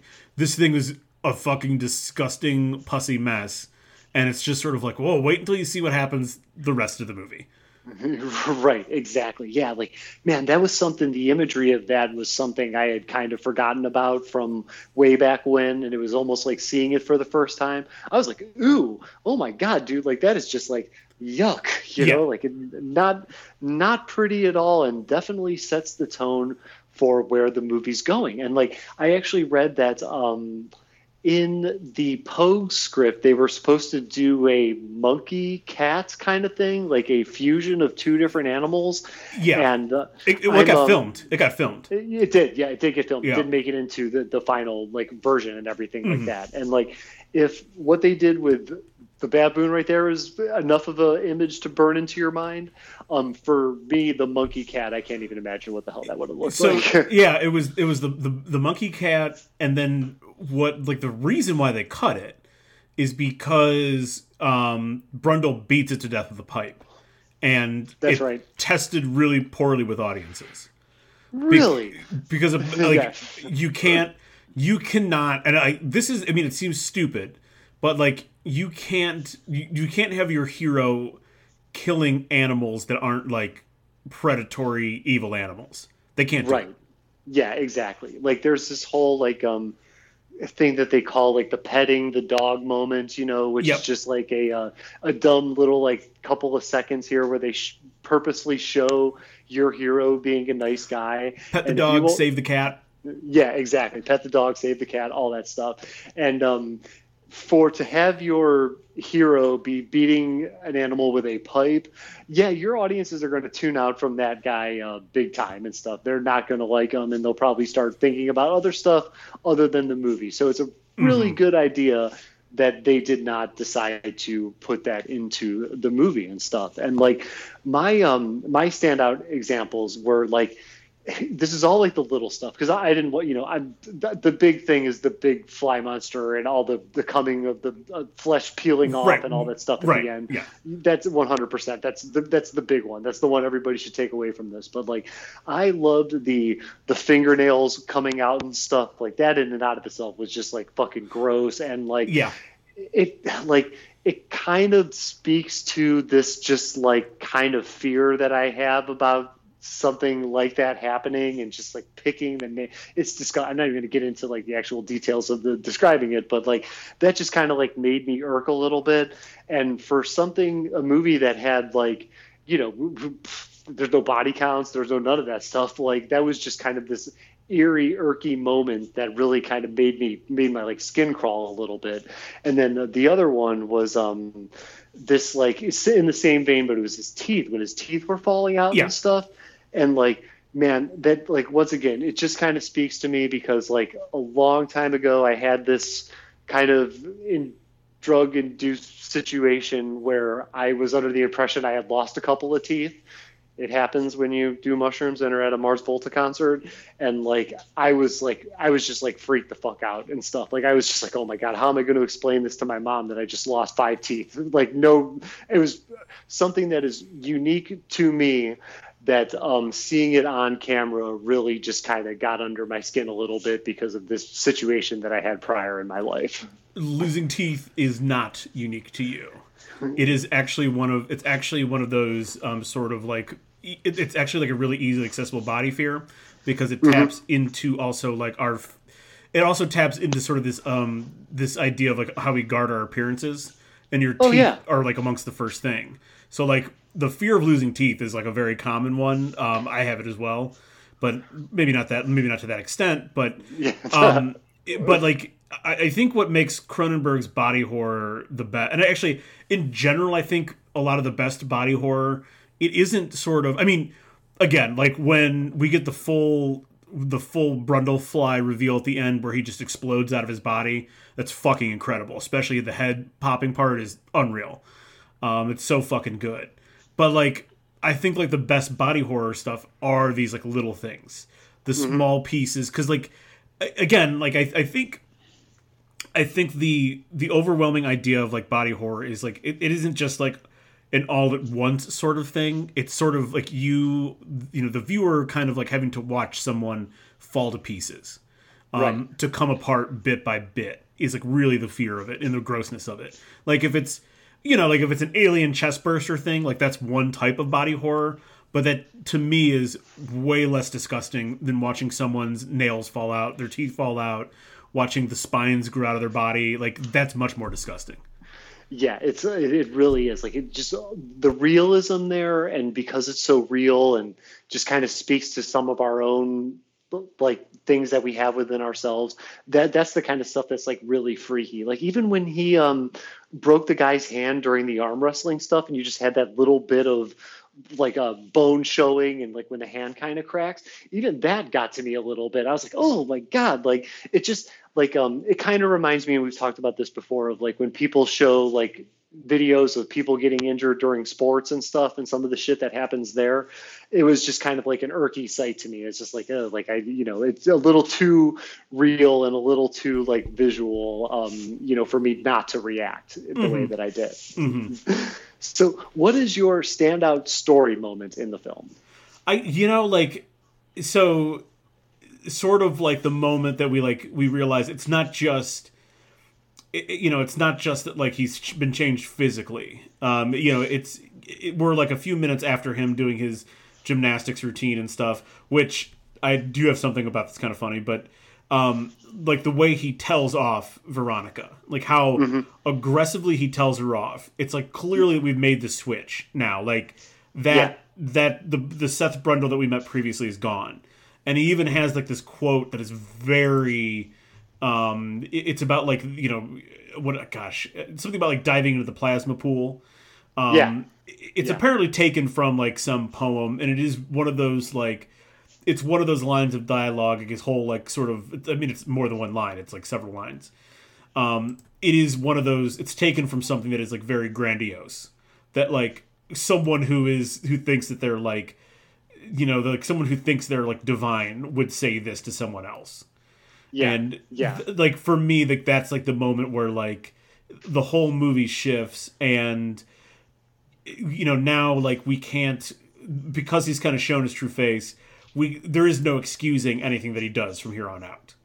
Right. I gotcha. Yeah, definitely, dude. Like once you see the, the the real him and stuff like that, it's almost like that it's almost like the reveal of him actually being the antagonist of the story, like a yeah. protagonist antagonist kind of combination, and that's where everything becomes a, that's where like the light is shine on like what he truly truly is and stuff for mm-hmm. sure yeah no that's a really really good one and everything definitely dude like i went my standout moment of the story was one that i totally had forgotten about from the viewing i saw like 20 some years ago and that is the uh the time when Veronica goes into the, the hospital and stuff like that to have th- this pregnancy issue addressed, and there's like the, um, the, the the big oversized maggot insect larva, the, the baby mm-hmm. fly that, that comes out of her. Yep. Like the um for starters, like I will kid you not, because the story was moving so fast, I I kind of thought that that was real. I was like, okay, so we just jumped into the future a little bit, and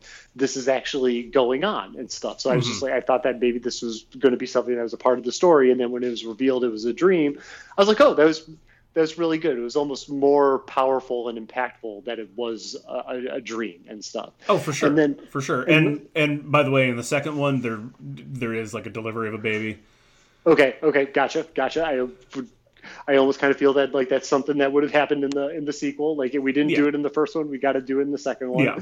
Um, the, the other thing that was so like was was such a standout about that is the this conversation that happens before it when Ronnie and Stathis are like kind of fighting outside of the building and there's clearly like a, a, great and passionate kind of statement about like abortion and everything like that being mm-hmm. made and like you really see Stathis's kind of evil side come out because he doesn't want to get rid of the baby just yet, which to me like implies that there was some kind of gain for him to get out of it as he yeah. was trying to control the story and everything.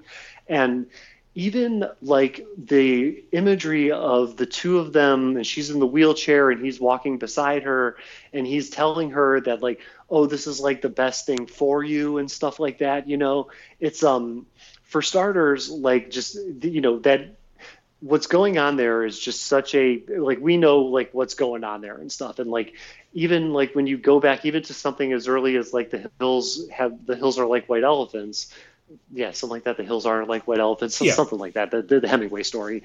They even mentioned like the phrase or something like it where it's like this is like the best available option. So it's this like kind of side in the story where like we know Stathis has got like some there's definitely some bad in him. There's some good in him too which we we definitely see as we get to the end. Mm-hmm. but like this was just this like just sheer like evil side of him almost where like he just became the this the, the stereotypical like controlling man and everything and trying to take away um, any kind of agency that Veronica has over her own body and stuff.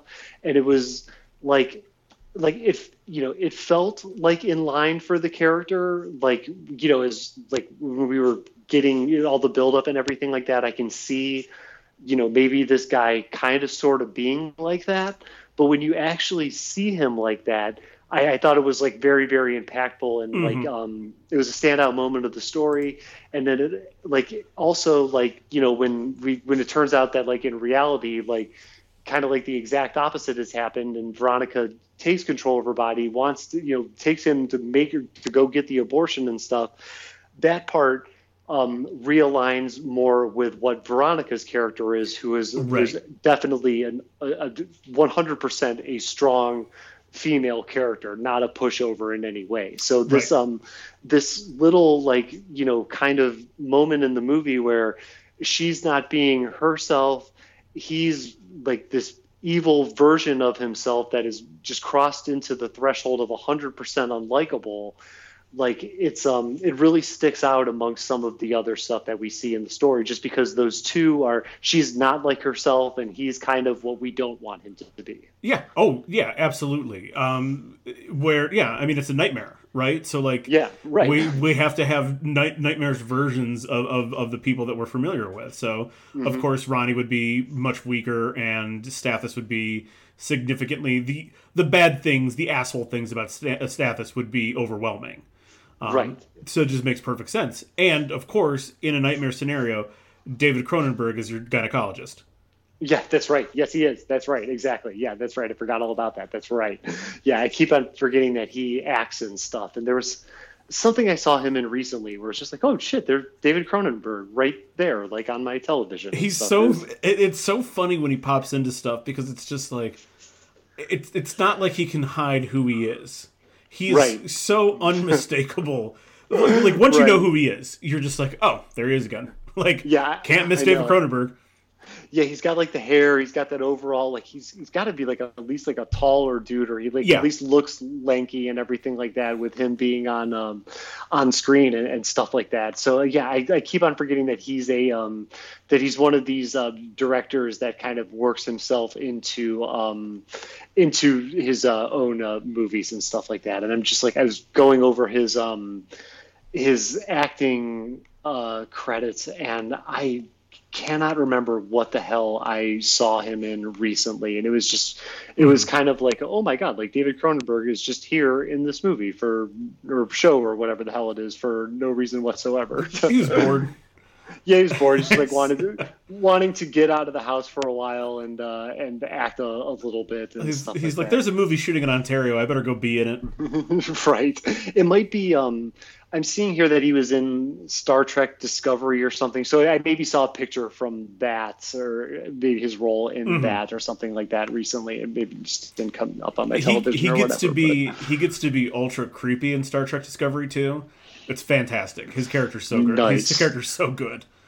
very, very, very nice, dude. Hell yeah, God, he's in fucking commercials and Oh, yeah. everything. It just yeah, crazy, crazy stuff here. So all right, dude. So the last standout that we have is what is your standout non Jeff Goldblum character performance? I I'm, I mean we we basically have two choices. So right, right. Um, so I, I'm- I'm going to go with Geena Davis, sort of again, like this is Geena Davis before she was Geena Davis. Um, minimal TV credits, not really a known commodity in 1986. Um, she was on a she was the lead on a show, and this blows my mind uh, that all these people were on the same show at one point in time. She was the lead on a show called Sara with Alfre Woodard, Bronson Pinchot, and Bill Maher wow.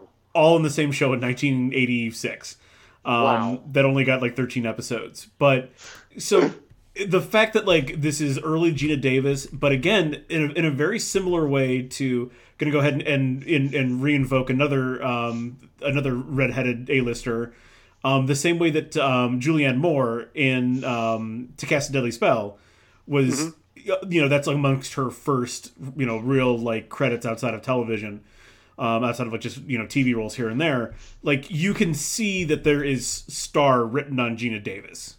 Like it's it's definitely there. Um, Yeah. and like it's but it is interesting seeing like the proto Geena Davis feel her way through this very very very could I mean this being your first big Hollywood role is this fucking movie. like and Right. she does a masterful job of playing Veronica. Like she does a really great job. Oh yeah, dude. Like I, I completely agree with you on this. I did not know about that show and everything. I keep forgetting that um, Bill Maher at one point in time was not the guy from Real Time and Politically Incorrect. Yep. Um, and God knows I don't really watch him anymore because he's kind of fallen off the, the deep end even more so than he has fallen off the deep end in previous years.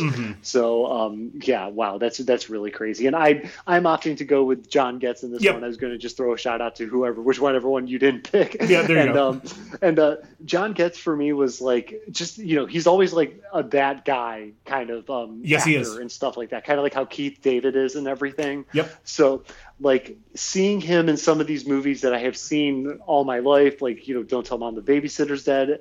So like having him show up in this, I thought was really cool to like see that guy as a younger guy, and then also for him to like in the movie itself go from this like you know sleazebag asshole to at least a sleazebag asshole who wants to do the right thing i thought was a good way to at least have that character end on the highest possible note and the parts in the movie where his hand gets melted off and then Oh yeah. he takes his foot off and stuff those were just fucking great moments too that I could have easily mentioned during my standout body horror. Um, if my re- response to that, Yeah. Oh, it, it, it's yeah. It is. John Getz just has a look that says smarmy. His Yeah. voice even sounds smarmy. Like Yeah. he was tailor made to be kind of a smarmy asshole in movies and TV shows, and he really very frequently is. Um, but he was great in this. The, yeah, the, the final scene where he gets his foot and hand melted, just fucking fantastic. That's Yeah. so good.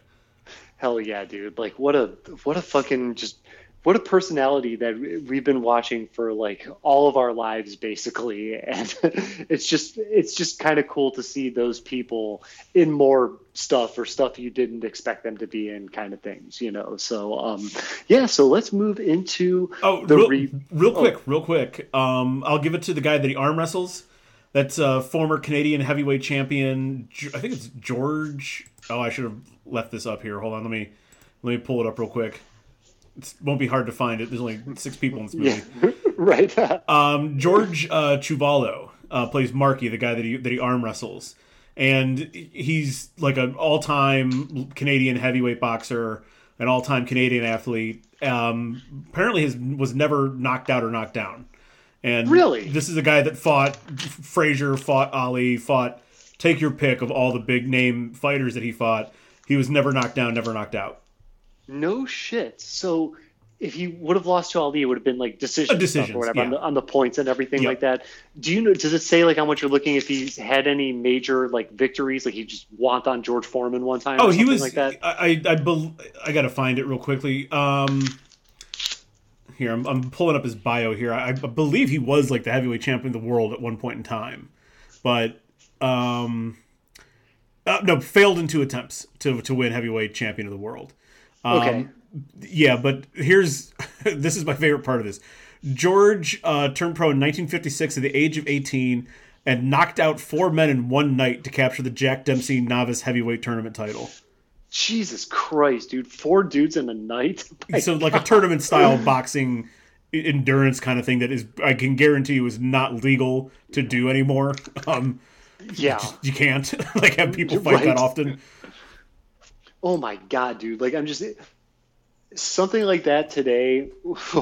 Dude, I just like the way some of these fighters look after one fight. Can you imagine going and having to do three more of those? Mm-hmm. Like, I mean, you're at a serious disadvantage by the time you get into your second fight, you know? So, mm-hmm. whew, God, man, like just the way that they used to do shit back in the day sometimes, you know, it's like, oh my God, man, like, wow, that's, yep. uh, that's pretty intense there. So, wow, good to know that. Very good piece I had, of, uh, I had to bring that up because I just thought that's one of those things, you know, that's like when you, when you see that, like a little bit of trivia, that's when you know, like, oh, so Cronenberg's a boxing fan. Why else yeah. would you if you picked George uh, Chuvalo? right, exactly. Yeah, definitely, dude. Definitely. Yeah, good, good piece of trivia right there for sure. And we'll use that to segue into the last section here, which is about the remake. So we're not going to do the the full remake, mm-hmm. um, you know, kind of like pitches and stuff like that, like we have been doing. Just a couple quick questions here to round us out. So, um, you know, with all the remakes and reboots that are happening today, in your opinion, why do you think The Fly has not received the the remake treatment? I, I want you to jump on this one first because I'm I am you have no idea how curious I am okay. about like what because okay. I came to I had like a few conclusions here, but like I'm really curious. I want to hear what you have to say. Okay, so I'll start off with by saying that me personally, and you may have a different experience, but like in my regular like online kind of you know scrolling and all that stuff I don't really see anybody calling to remake this movie at all. Like I, I don't see any like evidence mm-hmm. of like a public demand to have this movie remade. And like it's crazy because when I go online and I guarantee like when I scroll through Twitter even after we, we wrap up with today's episode, I'm going to see somebody out there like doing a like hey somebody should play this somebody should do that like one of these kind of entertainment hot takes that flood our social media the same way that sports hot takes do which mm-hmm. man like that's pretty much all the entertainment sports entertainment industry is is hot takes and everything so i don't see any overwhelming like public demand to have this movie remade then to supplement that um, in all of our discussions, even in me writing for NerdBot, me just before having discussions about the entertainment industry, I've never even seen any inclination that Hollywood wants to have this movie remade. Like there was, I've never heard anybody like, "Hey, we're kicking around the Fly reboot and stuff." Kind of like the same way with that um, the Stephen King's It remake. Like mm-hmm. it seems like they were kicking this around either via people's discussions or in the actual offices of the studios. It seems like this idea was getting floated around for a long time. I'm not getting anything like that with The Fly. So I don't see any public demand to have the the movie remade. I'm not seeing anything in the studios about this movie being remade.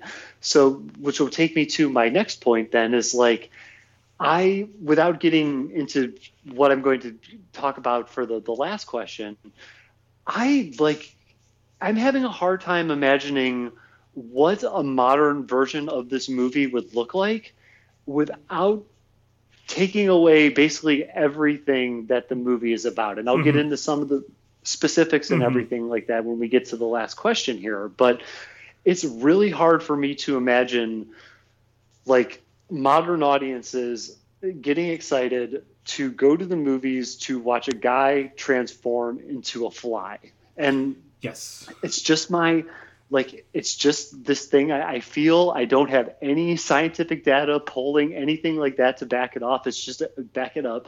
It's just a gut instinct that I have that um, out there, like just the idea of somebody turning into a fly, the general premise, I think audiences may have moved beyond something like that.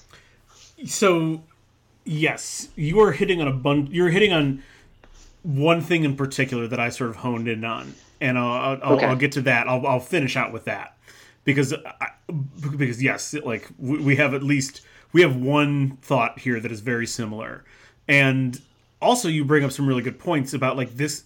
This isn't one of those movies that it has hung around the zeitgeist as like, man, when are they going to redo this? Like, when are, when are we going right. to get a new version of this? Like we, you know, we uh, when we did our movie pitches, and I, I mentioned that um, the Highlander was like an odd sort of piece of inspiration for my for my movie.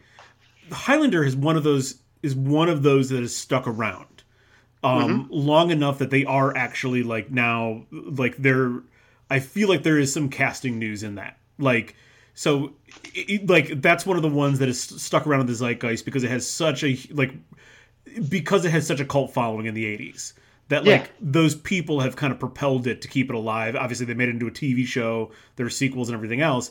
It's one of those ones that has managed to stay alive in the zeitgeist. Um, after this movie, there's a sequel that no one fucking cared about, and you don't need to see. There was talk of a TV show, I believe, and otherwise, like there's just been the various like, hey, someone's attached to potentially remake the, and like that's as far as it ever gets. It's not even, it's not even like stuck in development hell. It's just right. casual conversation. Right. Right. Um. So you're right. Like they're just this isn't one. This isn't. This isn't. The Fly is not like the thing, or the Fly is not like um. You know, like when are we gonna get it? Like now that we're it sounds like we're going to end Halloween, the Halloween franchise for at least a little bit. We right. know that in, in 10 years they're going to be like, "All right, so like when are we going to reboot Halloween?"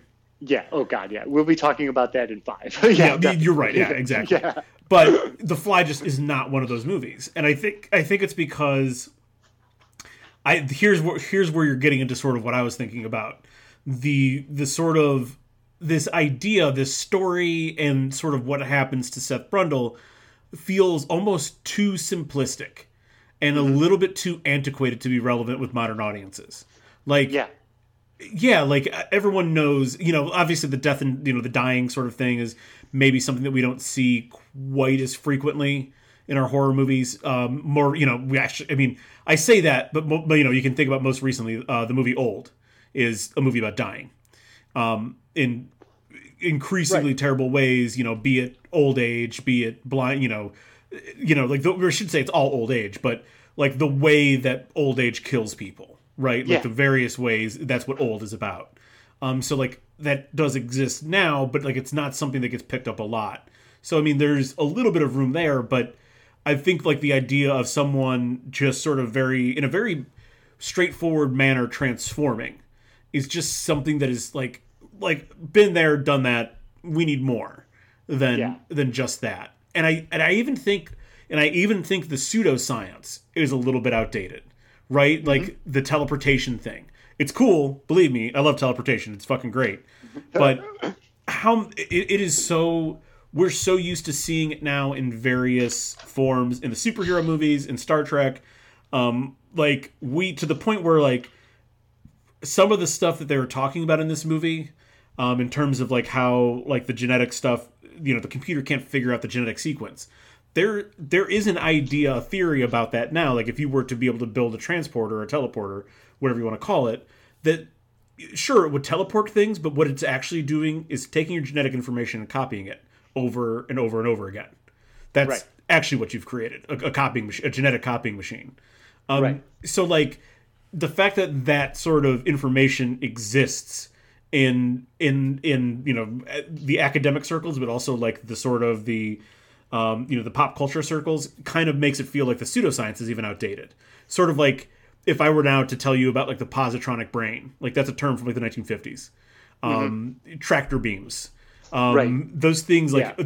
telepod is now right there with something that is just outdated. Oh yeah, I mean you get more you do get more complicated science in the subplots of superhero movies and yep. stuff. Like you get more complicated science in a general discussion in a superhero movie that never comes back. It's just like, hey, this guy's a scientist, you know? Yep. So you're right. Like the um the pseudoscience element, like a long time ago would have probably been cool and something like I still think I still wish I could teleport. My God, my life would be so much easier. But like um the the way like an audience just perceives something it is just like a little basic. It's like these concepts that like you said the tractor beam and stuff. Like it's just kind of like a outdated idea because it's been done like so many goddamn mm-hmm. times. And even, even like when you look at um, some of the more earlier like star trek movies and things that are set in space they're never locked into a tractor beam. They're locked into like the ship's gravity or something like that. You know, it's almost like they've taken the idea of the tractor beam and kind of um, jazzed it up a little bit and maybe made it based in some kind of grounded in, in some kind of reality to the point where things that would where things situations where a tractor beam would normally come into play are replaced with more realistic and, and is based in science kind of principles and stuff like that, like something being locked in a ship or a large object's gravity. Yeah, I here's you're right. You're absolutely right. Here's how I think about it. Um, at one point in time, an android in a you know the idea of an android being in a movie, being a character in a movie would have been real novel. Are right. you even remotely surprised when a character is not a human being in a science fiction movie or a superhero movie? Oh, I almost think it's part of the territory. Like, like you, you have, have, to have, have one. one now. Yeah, right. yeah, exactly. Like, but in in Alien uh, seventy three, that um, seventy nine. 79 sorry so 79 yeah. alien 79 the that's a reveal that the guy is that that's a major yeah. plot point that Ash is a, an android and stuff like that. Yeah, exactly. Like that is like a, a huge colossal twist in some way, shape, or form. You know, so like um the uh, and while today it just like it kind of comes with the territory. Like, are you mean to tell me that I am going to watch a Star Wars movie and there not be a badass robot android, somebody being right. like this? Like, yeah, exactly. Yep. I totally get what you're saying here for sure. So let's um let's go to the next question just really quick. If you were to direct this remake, who do you think would be the director that would hire you'd hire on to do the remake? Uh, d- easy. Uh, Julia Ducournau is body horror, modern body horror. Um, yeah, she can uh, it, it, wouldn't even be. It, it, it would be one of those things like, here's the money. Here's you know here's an endless check. Here's an endless well of money. Do what whatever you think would be best for this. I trust mm-hmm. you. Yeah, I totally got you. What you're saying here. I went with Cronenberg's son. I almost think oh, that Brandon's, good, Brandon's be, a good director. This might be the only guy in the world that uh, you know could do this. If there's if this is one of those projects that mm-hmm. um, is so David Cronenberg, who the hell did better to take it over than his own kid and stuff? Yeah. Oh, absolutely. he would he would be number two in the list. That, seriously, Brandon Cronenberg is actually a pretty good director, um, and I highly highly recommend Possessor. Is nice. Is got that. I mean, it's got some good body horror elements to it, but like he definitely treads m- much more into psychological horror than, uh, nice. than his dad does. Oh yeah, very nice. That's yeah, that's early. That's from last year, 2020, or two years ago, 2020. Yep. Fuck yeah, very nice, dude. Hell yeah, got two shorts and like sorry, three shorts and like two features. Nice. Mm-hmm. I got some things to uh, check out here. So, all right, and then uh, the last question is is um, what um is one element from the 1986 Fly that you feel would be different in a modern version of the Fly? So I I am I'm very glad that we got to this part because the, again, this kind of goes back to the, the my idea of like this not the, the sort of the pseudoscience and the storytelling being a little bit too straightforward and too simplistic for mature audiences or for modern audiences, excuse me. Um, that this would have been, we wouldn't have a mad scientist. We would have someone, um, you know, someone like in the beauty industry or someone who's a model, someone who's like whole, um, whole reason for being is their beauty and it would be more of a I so like while I think the while I think the idea of like a mad scientist being turned into a creature by his own experiment that's straightforward. I think the metaphor would the metaphor would be more mm-hmm. straightforward in a modern in a modern setting. That it would be someone in the beauty industry being transformed by something by a beauty product, basically. Um, yeah. and it certainly would be much.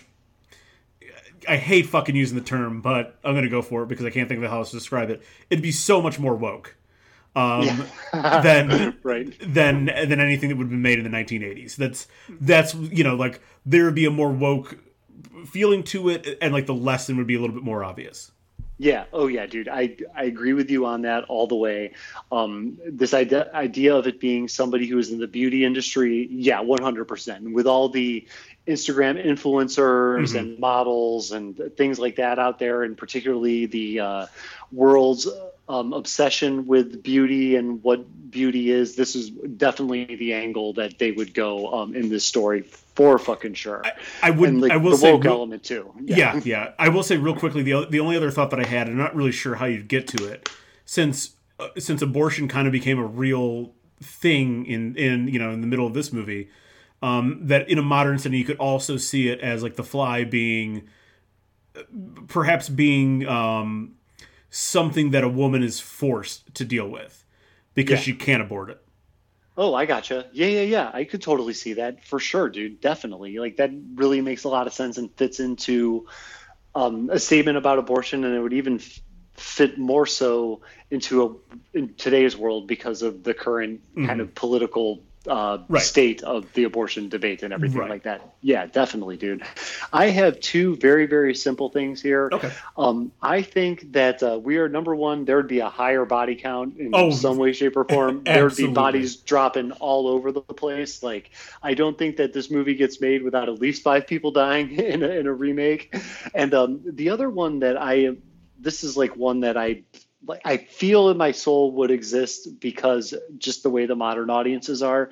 I think we would have more than one fly monster. I almost feel Ooh, that if this yeah. were to be a modern movie, there would be, and let's just you know use the the beauty example. There'd be two models. One in her in her inner self is absolutely evil. The other one is good. They both kind of get involved in this uh, experiment or something gone awry whatever they're doing makeup testing beauty product right. testing that goes awry. And you would have the evil one completely like embracing the power to the fullest fullest side of the spectrum, killing people, loving it, being bad, loving it, and stuff. And then you'd have another one like who isn't necessarily like that or maybe is struggling to be bad and stuff struggling to you know commit the, the, the crimes that they need to commit to stay alive some shit like that and in the end the two of them would face off like i just don't think that yeah. with cgi with any with the like the, the modern audiences attention spans the, the the you know the showy the glitz and glam the spectacle of it I think we're we're looking at two monsters minimum, maybe even more. There might be a guy who decides to use it on himself because he wants to be worse than the person who's the worst of the two flies. So something something like that. Yeah. More more bodies, more monsters. Uh, I for sure the body count thing. I mean, no one gets killed in this movie until Brundle gets killed. Right. right? Exactly. Like and and like it's sort of this like of course you have to kill him. Like it and you could even make the argument he already died previous to that point in time. So right. Um, so like you know the body count is essentially one, or you could even argue none is the body count in this movie. Um, mm-hmm. But in you know if this movie gets made in 2023, it's it, it it's a lot. Like it's at least yeah. four or five. Um, the, the, sequel I think had like four or five people die, so it's at least that many, probably okay. more. Um, and I think you're right too. Like, let's get more monsters in here. Like, let's have two of them and I, the thing is, like the the way that like we're both talking through like what you know what, what would change like in a modern setting. I don't think any of those changes are for the better at all. No, yeah, absolutely not. Because it's all like it's all spectacle kind of stuff. It's it won't really serve the. I mean, I'm sure it'll serve the story in some way, shape, mm-hmm. or form, but it really doesn't have anything to do with the characters, which is like the character part of it is the major driving force of this particular movie. This isn't a situational movie. This isn't a plot driven movie. This is a character driven movie 100% mm-hmm. percent that just yeah. happens to like you know when people say like there's this um, guy named like C. Robert Cargill. He's behind um, Sinister and the the Black Phone and everything like that. He's also a he wrote, very he very, wrote a Marvel, didn't he? He um, did work on the first Doctor Strange movie. That's like there's yeah. when it comes to the credits and everything, I don't necessarily know if he has the screenplay credit, but he was involved in that yeah. in some way, shape, or form. They mm-hmm. could easily be the main guy, but they maybe didn't give him the actual screenplay credit kind of thing. Yes, could um, have been a story by or something, right? Something like that. Yeah. So like you know, he is very active on Twitter. Every um, October in the the Fright Fest spooky season, he posts this kind of like. 10 rules to like writing a horror movie and the first one is it's all about the characters right yep and um now like there are times when I hear something is all about the characters, and I'm like, okay, like you know, th- clearly this movie wasn't all about the characters and stuff, or clearly this you know like slasher movie, like there are characters in it, whether it's all about them is is kind of up for debate. we get to know sure. them and then they die, but like this is one of those movies where like when I see the it's all about the characters, like yeah, this one definitely is all about mm-hmm. the, the, the characters and stuff. And the situation and everything is awesome, but like the situation would be nothing without the the characters from this particular story. Oh, for sure. For sure. This is like like I said, like this is and again I think that's um that's sort of the, the advantage to such a small cast is that like you get to you get to ride the strengths of all these actors to right. to the finish line, if you will. Like we we get we get both you know we get you know two different versions of Jeff Goldblum. We mm-hmm. we get that nice injection of smarmy John Getz, and then we get Veronica. You know, we get Geena Davis being sort of the rock. Realist, realistically, the rock in between both of them this whole movie.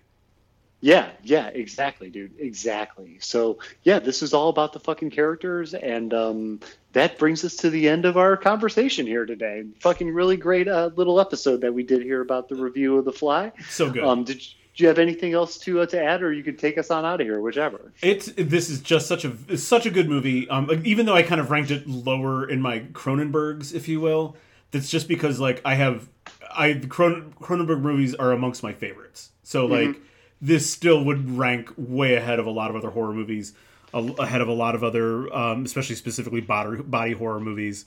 Um, this ranks way above those. Um, is it perfect? Abs- like, if we were to do a cinema dissection on this, I don't think this is a perfect movie, but this is a very close shot. Like, this yeah, is it, pretty close. Oh, yeah yeah, it gets as close to being perfect without actually being perfect as a movie could get yeah. by the cinema dis- dissection standards for sure. exactly. There's there are definitely things that could be improved, a few things you could change, whatever, but they're pretty minimal. Um, great movie. Go out and watch it. Go out and watch it. There is no excuse. It's spooky season. It's Fright Fest. It's Halloween. There's no reason that you shouldn't have David Cronenberg movies on just all the time. Right. And if you're doing one of these like 31 movies in 31 days, like Hulu is advertising mm-hmm. you to mm-hmm. do, switch over to HBO Max and check this one out. You'll, yep. I guarantee you there's some forgettable stuff that Hulu has to offer that you don't even have to watch. absolutely. Absolutely. All right. Uh, do you have any final thoughts? I do not. I'm looking forward to the next one where we're going to be doing the Lost Boys. So everybody, stay with us, and we'll uh, we'll see you next week on that for sure. Yeah, I, I do like how we're we've now extended 80s month for yeah it's two months long and it's totally fine. I think uh, this was actually something that I was really thinking about. That I really think that they cracked the code in the 80s on several types of movies. In mm-hmm. in particular, horror movies and action movies, they cracked the code on because yeah obviously special effects and things have gotten better to allow us to allow cer- certain things you know to happen that just couldn't have happened in the 80s you know that happen now in movies but right. we're still sort of using those special effects to mimic things that we already were doing in the 1980s yeah Oh yeah, exactly. Like they're just basically taking when it comes to concepts, when it comes to execution, they've just taken things from the 1980s and just expanded upon them in, in so many different ways. Now, whether they got that right, that is definitely subjective and completely up for debate depending sure. on whichever movie you're watching. But when it comes down to just like consistently, uh, consistency in terms of good action and just really out there but fucking awesome stories like the 1980s was that's where it's at absolutely absolutely all right so next week we'll be taking on the lost boys very excited to to revisit this movie um, this is one i haven't seen in a while and it's going to be fun uh, so until next time you can download us stream us check us on apple podcasts spotify uh, we're on Facebook. We're on Google Play. I'm sure there's probably a service I signed us up for that I forgot about. Um, that, pro- that probably hasn't been updating or something terrible, but whatever. Um, we're on all the where if you get podcasts somewhere, we're probably on that platform. Uh, you can find us there. Uh, and for Adam Chmielewski, this is Matt Pagel saying, "We'll see you next time."